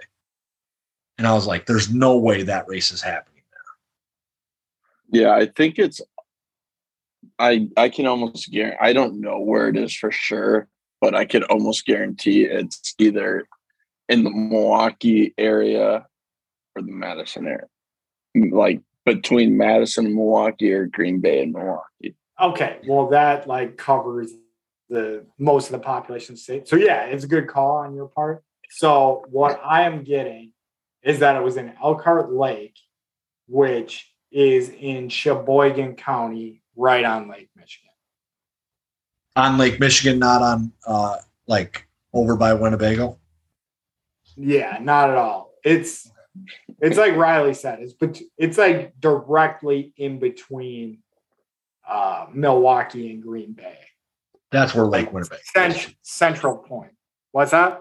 That's where Lake Winnebago is too. By the way. But I mean, on the east side of it, not. Okay. Yeah, that's not like going into Oshkosh or whatever you want to say. Like Okay. more east. I was in Sam Decker sometime. Yep. Sheboygan, Sam Decker. All right. So we figured it out for you guys. That was the big mystery. So he took 15th. 13th. Mm. That ain't bad. He didn't disappoint me that much. Yeah, and so it's a road race too, so it's a different type of race. It's not like a straight oval track. Yeah. Elkhart Lake, the pictures that are coming up when I Google it, looks absolutely beautiful too. So might be a, a event worth getting to. One day. One day. I bet you the tickets aren't that bad either. So I think that like most places have like a hundred thousand seats, right? So it's like getting into the big house, but I think they fill them up though too. It's 250.48 miles. So they lie. It's the 250.48 Kwik Trip open. Okay, I'm sorry. I'm too interested in this race now. I want to go to it one day. All it would take is you to buy tickets and come home. Yeah, coming home isn't as easy as it used to be. Airlines suck, but that'll be a, a under for a different day. All right. So after turning or driving fast and turning left with Mike, we are going to go to Walker, Texas Ranger, episode two breakdown. And I'm just going to say two for right now because I think we should only break down one an episode. I don't think we should get to three, but that's selfish because I didn't get to rewatch three. I only got to rewatch two. Riley, can you pull us through episode three? Yeah, let me. Yeah, if you want to start episode two quickly, I let me. I watched I do have episode four, so I'm three as well. I say episode. I watched episode four, so it might be a little blurry in between those two. All right. I think we should just do two. Let's do Walker Texas Ranger episode two breakdown. If Mike can bring us through episode three, that's fine. I know we told you guys last week that we are going to go to episode one and two, but the episode was just way too long. We had to cut it to, to just episode one. And I think that's going to happen to us again. So let's just do episode two breakdown. Um, All right, Pat, where are we watching this at? on Pluto TV. Is that what you're trying to get me at? We're trying Yep. to plug Yep. Pluto. Oh yeah. So Walker Texas Ranger brought to you by Pluto TV. Our Well, and if you want to take a watch of it, right? If you want to watch it, go ahead and like on Pluto TV, they have the first three seasons, right? Yeah. No, and I would not that we've ever actually had a sponsor other than Journey on Boutique. Love you guys. Good job, Journey on Boutique, for sponsoring us. Uh, check them out. But if I had to sponsor any or had to have a free sponsor of anybody else, Pluto TV, you don't even have to like sign in or anything. You just go to plutotv.com and search Walker Texas Ranger and it'll come right up. Yep. So, what I have for this episode, I wish I could break down the first episode again. But, anyways, in the first episode, we had circus rape, bank robbery, uh, Texas Ranger go down. So, at the end of episode one, we figured out who the bomb guy was for some of the bombings that took place. And the amount of fear that Trivette puts into this bombing guy is just absolutely incredible. This guy is so afraid of, is it James? I don't remember. Jimmy, Jimmy Trivette. So yeah, so, yeah. So they do. They definitely do call him Jimmy, right? A couple times. it's James Trivette. Okay. So little over the top, uh, but we did find out why he was afraid of the bomb guy was afraid of him. So Trivette arrested the bomb guy before, and the bomb guy walked. He had good good lawyers and stuff, and then Trivette was not happy about it. Put snakes in the guy's house. Fucking crazy animal Trivette is. Then I don't know. I, I missed a little bit of the episode, but the rapist. So, three guys who raped the the circus girl show up at Cordell's house because that's where, the victims were hiding. And oh man, was that a bad decision on their part? Just get their asses fucking whooped. Because right when they show up, I don't know if Uncle Ray called uh, Cordell or whatever, but right when the rapists show up to like go intimidate these rape victims, uh, Cordell shows up, breaks the guy's nose, and then the guy's like, "You broke my nose," and he was like, "Oh, I'll fix it for you." And then he grabs the guy's nose, puts it back in place, and so the guy's nose isn't I guess it's still technically broken, but but fixes the guy's nose, and then he says, No, I liked it better the other way, and fucking cracks him in the nose again and dislocates his nose. Man, he was brutal with these people. I don't even blame him. I mean, you got three rapists up there. that are coming after the victim again. That's pretty pretty ballsy. Yeah, especially when it's at fucking Cordell's house. Uncle Ray is there. Like he's no slouch himself. Cordell just whoops two of the guys' ass real bad, and one guy took off running. Uncle Ray hops on a horse, just lassos him off, rips him down, and turns to Cordell and says, "I think you're forgetting one." And then Cordell says, "Not anymore." So, so Uncle Ray definitely looked like a badass. Yeah, so I think I think Uncle Ray is what where Walker learned all his shit. So I was real disappointed in the jungler, the juggler dude. He's got his uh his bowling pins or whatever. He should have just started hitting those fucking rapist dudes with those, right? Oh yeah. Yeah, fair. yeah, They were scared. They were scared, but but Cordell, nope, not scared.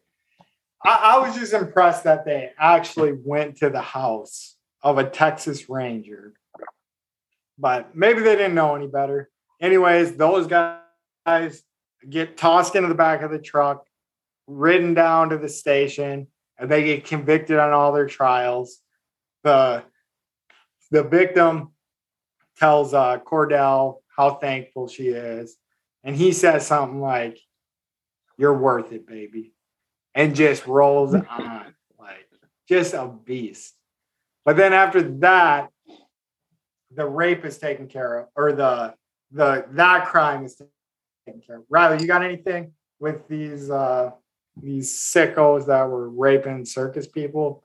No, they're other than they're sickos.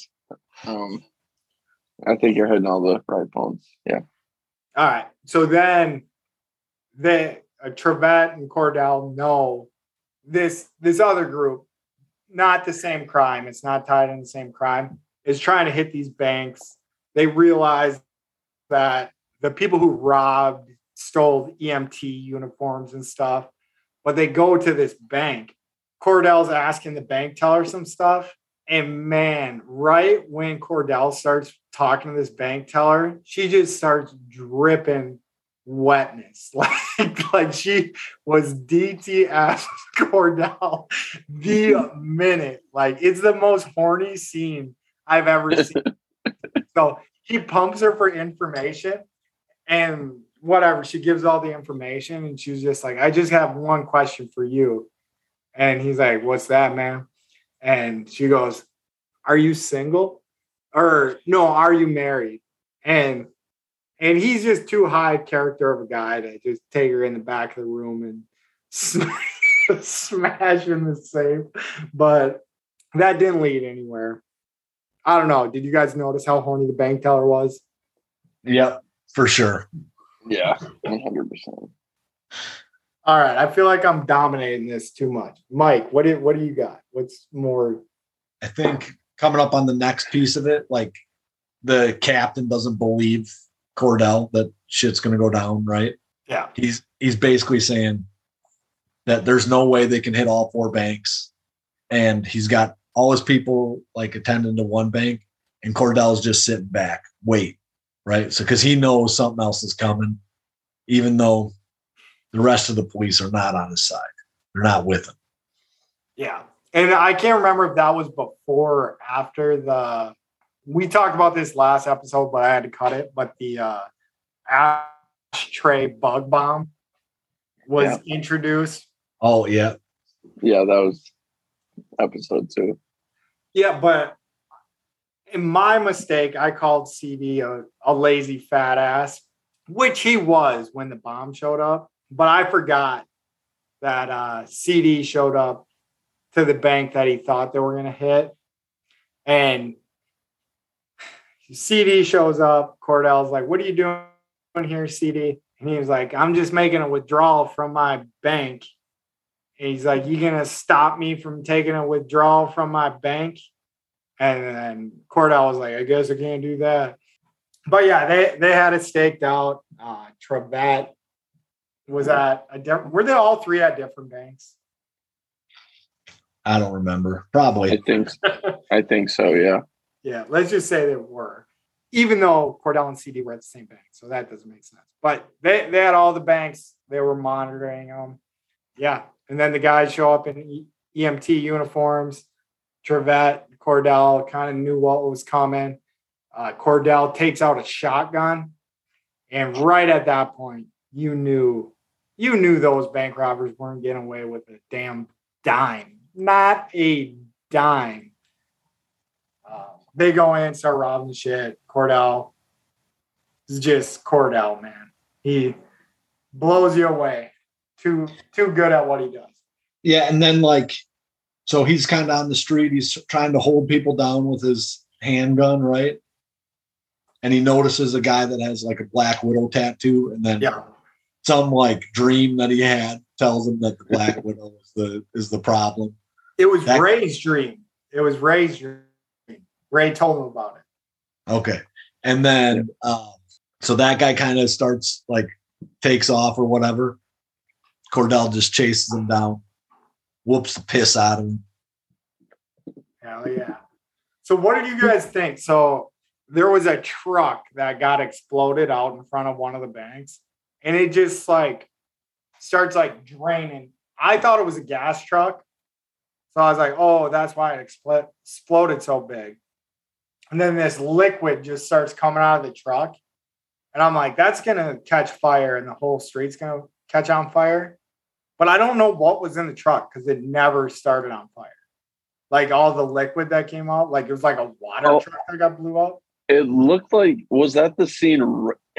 For some reason, to me, it looked like a water truck that was laying down water, and then uh, the scene after the cars are drifting over that same spot, Okay. So it was a water truck. I think. I think. I mean, it might not be a water truck, but it it might be setting up the whole drifting scene. Ah, that's why. Maybe. And I mean, it makes sense because there's those trucks that like go through and lay down water and then like the presser comes. But I didn't see any, uh, what you call it, gravel being laid about to have asphalt laid over it. But yeah, they blew up a truck. They missed a huge opportunity to make that truck a gas truck and just start the whole city of. We we still don't know if it's Fort Worth, Dallas, Austin, Houston. we don't know what That- city in Texas So this is based on. that that one's Fort Worth. They Okay. say it in the episode. I know that. and that's what I think. I think it's in Dallas, Fort Worth area is the the home Yeah. of the Rangers. Well, yeah, another great episode, guys. I know you you might want to. Can you guys pull us through episode three or? Because I don't remember unless it's the one where he keeps picking on the guy for winning a green belt. It's So that does- one. Yeah, yeah, 'Cause that's that one. sets up that sets up episode four. Because I just watched episode four and that so uh sure episode three um a guy gets out of prison comes and visits alex the da basically is not threatening her but he's super fucking creepy like following her through the parking garage harassing her. yeah yep and so she's basically saying to cordell that she's not scared and she's dating some tennis pro he's like don't worry cordell i got her I have a green belt in judo, right? And so Cordell just like slays for having a, a green belt. Um, Oh yeah, that he he did not get sick of telling green belt jokes that whole episode. he was just shitting on the guy for having a green belt. yeah, Alex has this horse. Um, oh, first of all, her house gets broken into, and like her underwear and shit are thrown all over. She's got pictures on the bed of her. And then uh, the next thing that the the guy and his his buddy do is kill her horse, and like that devastates her. But like this guy stalking her and like trying to kill her isn't it really that big an issue? But killing the horse like wrecked her whole world. And That makes sense to me.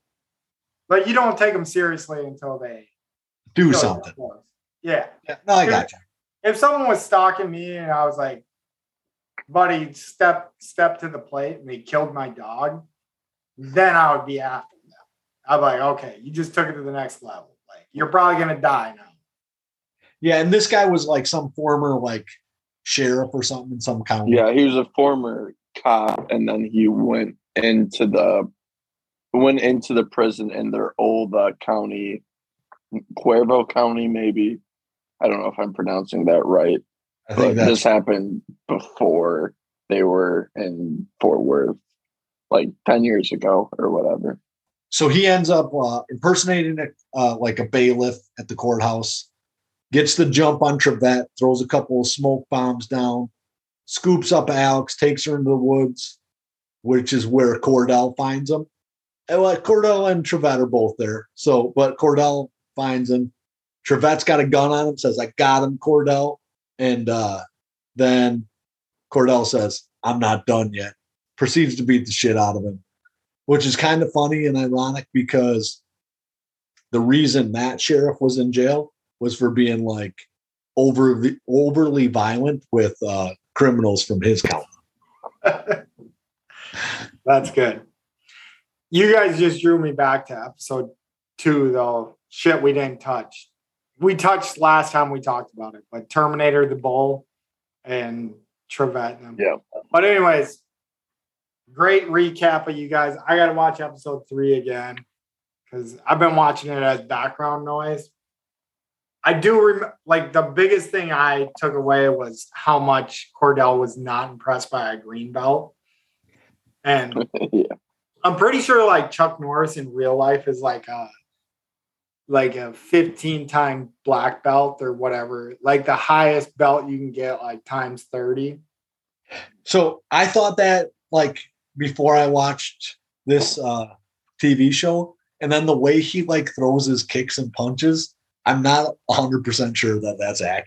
So I think you'd be surprised because those guys, I'm sure like when they're in actual competitions, like the kicks don't come out that clean. But I'm sh- I think when they're practicing it, it is very like mechanical and like almost robotic in a way. Okay.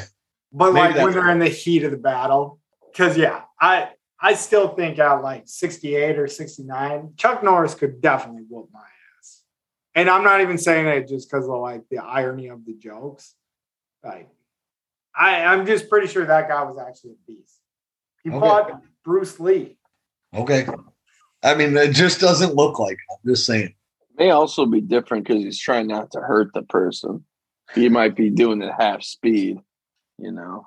Well, yeah. He's too powerful. Norris has received many black belts. These include 10th, 10th degree black belt in Chun Kuk Do, a ninth degree black belt in Tang Soo Do, an eighth degree black belt in Taekwondo, a fifth degree black belt in karate, a third degree black belt in Brazilian Jiu Jitsu from the Machado family, and a black and a black belt in judo. So he has like all the black belts. All right, I'll give it to him. So I know that like Rogan touts the Machado family pretty hard, but Yeah. for the Brazilian one, But yeah, so that's episode two and three. Hopefully, after the Walker Texas Ranger breakdown of episode two and three, we will lead in to a summer draft right now. So we caught Riley by surprise. He thought we were going to do ice cream treats, but we are going to do best ways to cool off in the summer when you're too hot. So any way you can cool off makes the list. Riley thinks there's only like three ways to cool off in the whole entire There- world. There's it blows my mind. They're slowly starting to come to me right now, like how it how I would cool off in certain situations. So maybe I'll got a few strings together. All right.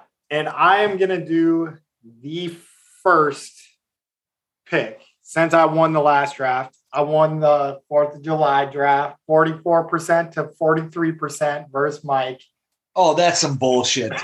That doesn't count. No, it, no, it's a hundred percent good because you begged for votes.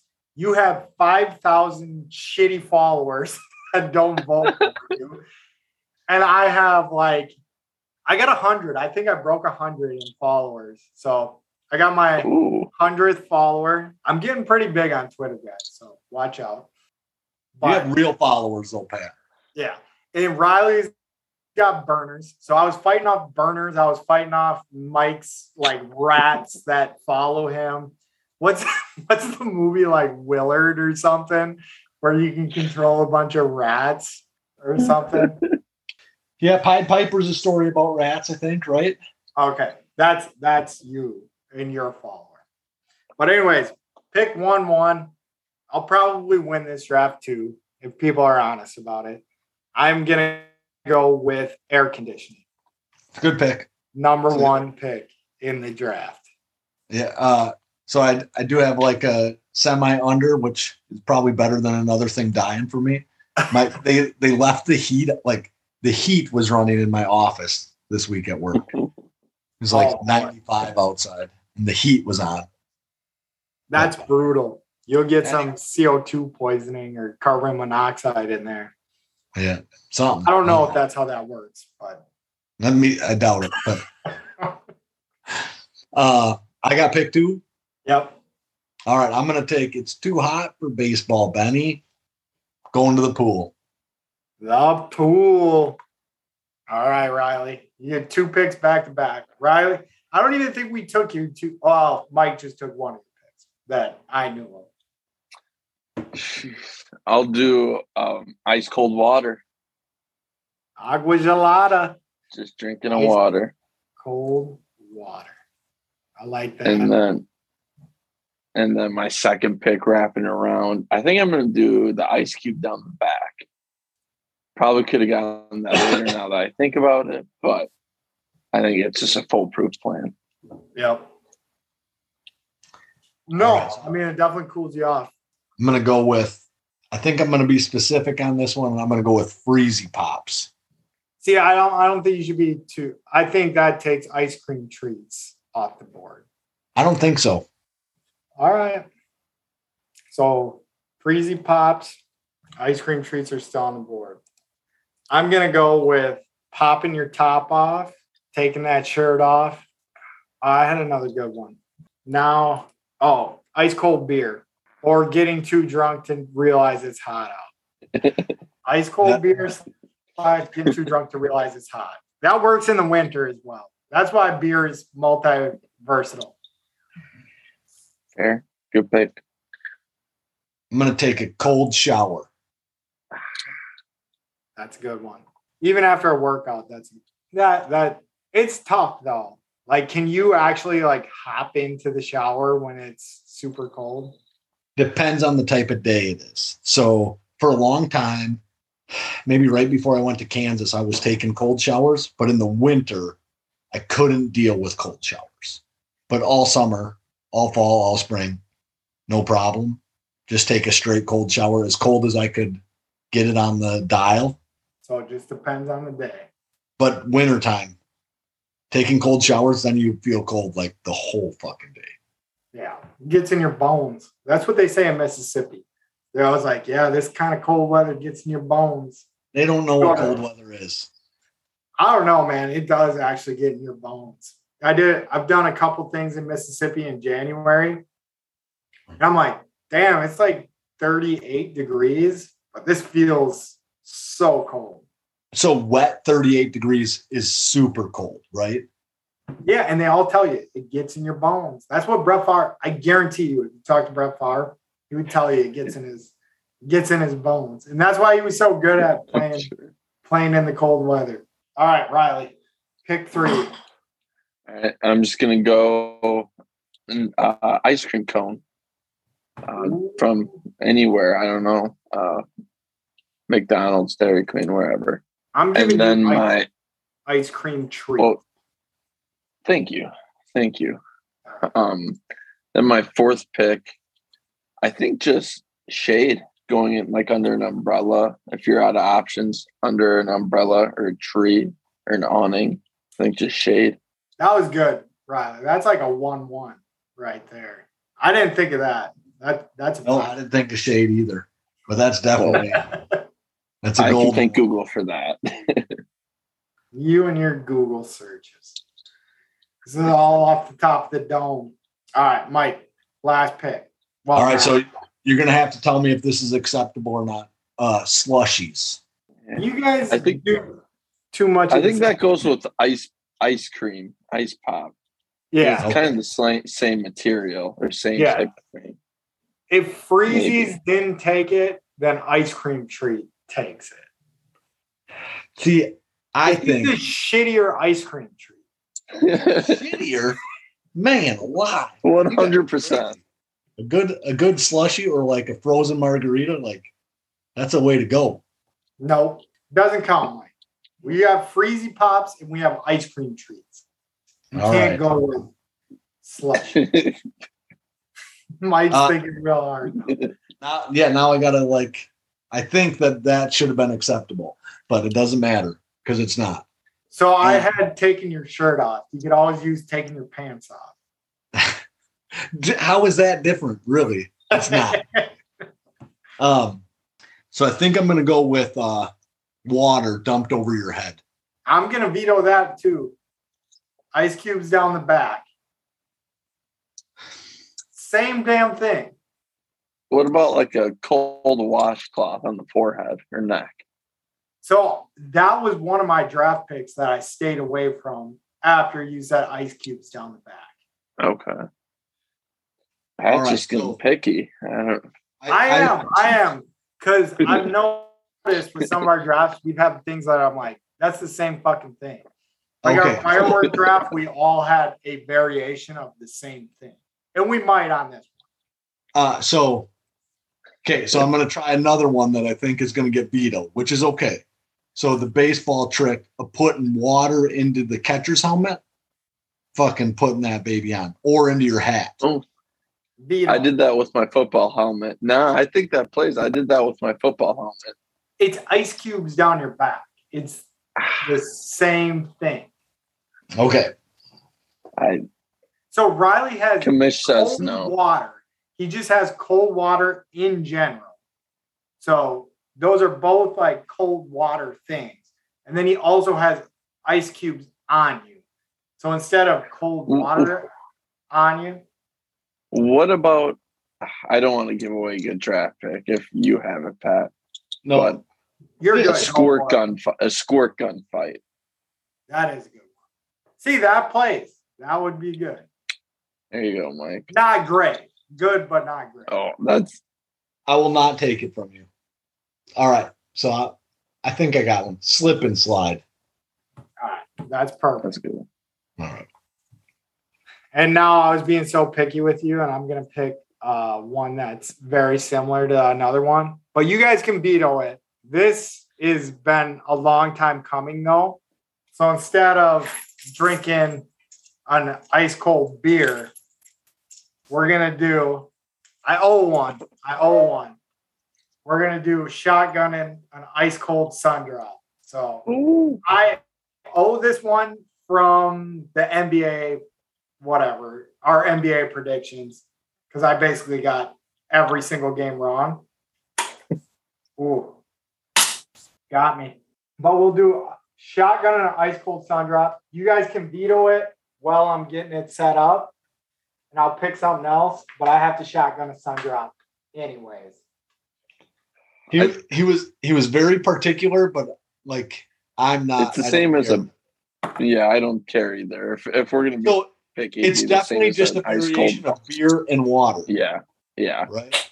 Which And so really, when he took beer, we shouldn't have given him that either, because that's just a variation of water, just fermented. But I took beer slash, I took beer slash getting too drunk. You don't know the difference. Okay, fair enough. I thought that was your second thing. No, so I went air conditioning, popping your top off, so taking the old shirt off, Okay. and then ice cold beer, and then I did shotgunning an icy cold sun drop. Which I don't know what happens when you shotgun a sun drop. Riley, you'll figure it out someday. We're gonna make a bet that you have to own up to. But man, some of the carbonation like gets your head, makes you like lightheaded for a second or something. I really enjoyed shotgun. sun drops. I got I was gonna say I'm a big carbonation guy, but I feel like it, it's hard to watch people shack those things. Okay, but takes me a long did, time to. It's like drinking. Yeah. Yeah, yeah. where did you guys stand on the sun drop? Do I have to pick a new one? Do you have a new one? So this is the last pick of the draft, right? I can think of something. Can you like? Do you have it? Like you like want us to veto it? I don't want you guys to veto it because I don't have it, but I Okay. think Yeah, it stands. I could figure something out. We let's let it stand. All right, sun drop. Just because that's our number one sponsor. Sun drop, ice cold sun drop. All right, I will read the list. I don't think we'll rank them again. That that was a long process. So you guys are going to be in charge of the vote. Don't vote for Mike just because he tells you to vote for him, and don't vote for Riley because he has burners. Other than that, don't vote for me. Don't vote for me either, unless you believe in what I'm. Vote for fucking somebody. Jesus Christ. We want more votes. All right. So I am saying specifically, don't vote for Mike because he tells you to vote for him. Then I'm saying don't vote for Riley because he already has burners. So Riley's off the board. And then don't vote for me unless you think I have the best list going. I don't I don't want I don't want sympathy votes. I don't want I'll take all the sympathy open-ended. votes you can get. I'll, I'll, I'll take them all. Don't give a fuck. I, I I got no moral code when it, co- if you ain't cheating, you ain't trying. All right. I will read the list. So for Pat, best ways to cool off in the summer. So for all of us, best ways to cool off in the summer. Pat has air conditioning, taking your shirt off, ice cold beer, ice cold sun drop. I really don't like how my list went back to back with that. I shotgun a sun drop. So that should give me sympathy points there. Mike has the pool, freezy pops, cold showers, and slip and slide. Riley has ice cold water, ice cubes down the back, slash anything cold with water that you're putting on yourself. I think that that's why I vetoed some of Mike's ice cream treat and shade. And I think shade's probably the best pick in the draft for where it's at. So I think that shade was a hidden pick.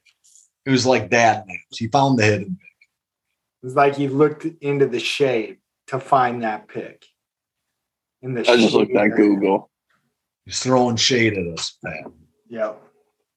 No, but that was a good one. I had something to say. So I was gonna say with Riley's, I don't know if you guys have ever done uh, hot yoga before. No, No. it's miserable. It sucks. It's like it's one of those things you always think is going to be over, and then they just keep going and going with you. I don't know. You don't have a watch on when you're doing it. You don't have like time. So you're like, oh, when's this gonna be over? When's this gonna be over? And you're hot as fuck. And then at the end, they put a cold towel on your head, and it's like cools you off, and it's the best feeling in the whole entire world. And I was gonna use that, and that's why I vetoed some of Mike's because I was gonna use that, but the ice cubes down the back, I think, took precedent. Like that was the same concept of that. So I think that you could have taken that. I think that Yeah. Riley, I think Riley and I would have let him like, yeah, that's a different thing. Yeah, It's a but different. It's at a different state. It's a solid into a liquid. And then Oh, I guess we could do the the chambers the athletes do for a cool down too, because that's a gas. That's what I would do. yeah, I think that would I don't know. been different. though. That just might be the dumb answer too. But that would have been whatever. different. Uh, maybe we should have let Mike. Where were the ones we vetoed from?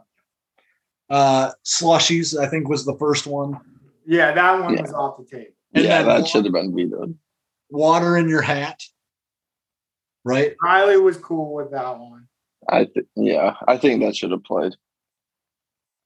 Okay, well, we It doesn't matter. we'll We'll stick- retroactive. Yeah.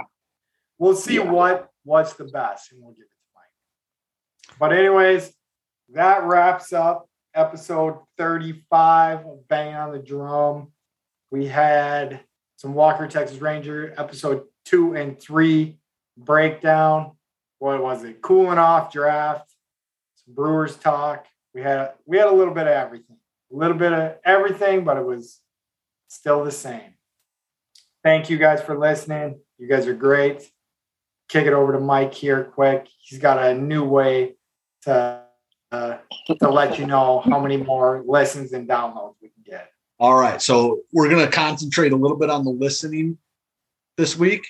We're going to put it on double time when we're uh, putting it on silent for your significant others. Right. So if you put it to two times silent, go pretty fast. That that way you only have to fool them for 10 to 15 minutes tops. Right. And we'll get a listen for that. So remember, download it on your phone, listen on your phone, download it on your significant other's phone play that on silent double time. We're changing the game right in front of your eyes. Riley, what do you got?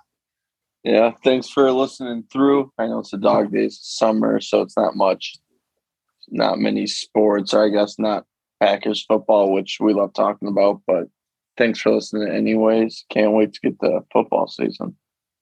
I do got one thing here, quick, Pat. Um, if you're looking for something sports to do this Saturday night, like so probably tomorrow, uh, there is a, a softball game in Madison between the Wisconsin football alumni and the Wisconsin basketball alumni. Uh, throwing it out there, my brother-in-law is running it. I know that there are tickets left. It should be like a fun night. Like if you're into those two teams, uh, Dekker's running one team, and then Ingold's running another, uh, the football team. So And that's tomorrow night. that's on Saturday, seven thirty. Okay. Saturday night, 7:30. Yeah. This will be all before that. I was gonna say you're giving me till tomorrow night for someone to listen the next day, but should Yeah, be it's on Saturday. The home run derby I think starts at six thirty, and then the actual game starts at seven. and you'll be there, right, Mike? I will be down there for sure. uh, thing. But thank you all for listening. Go out, enjoy the softball game. If you're in the Madison area, like Mike said, tickets probably still available.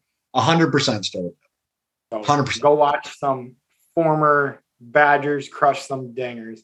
And if all of you are doubting the Bucks, Brewers, Packers, Badgers, you can eat our shorts. Roll it. Hit it. All them suckers that doubted the Packers can't need my shows. All them suckers that doubted the Packers can't eat my shows. Beat 'em. All them suckers that doubted the Packers can't eat my shows. Eat my shows.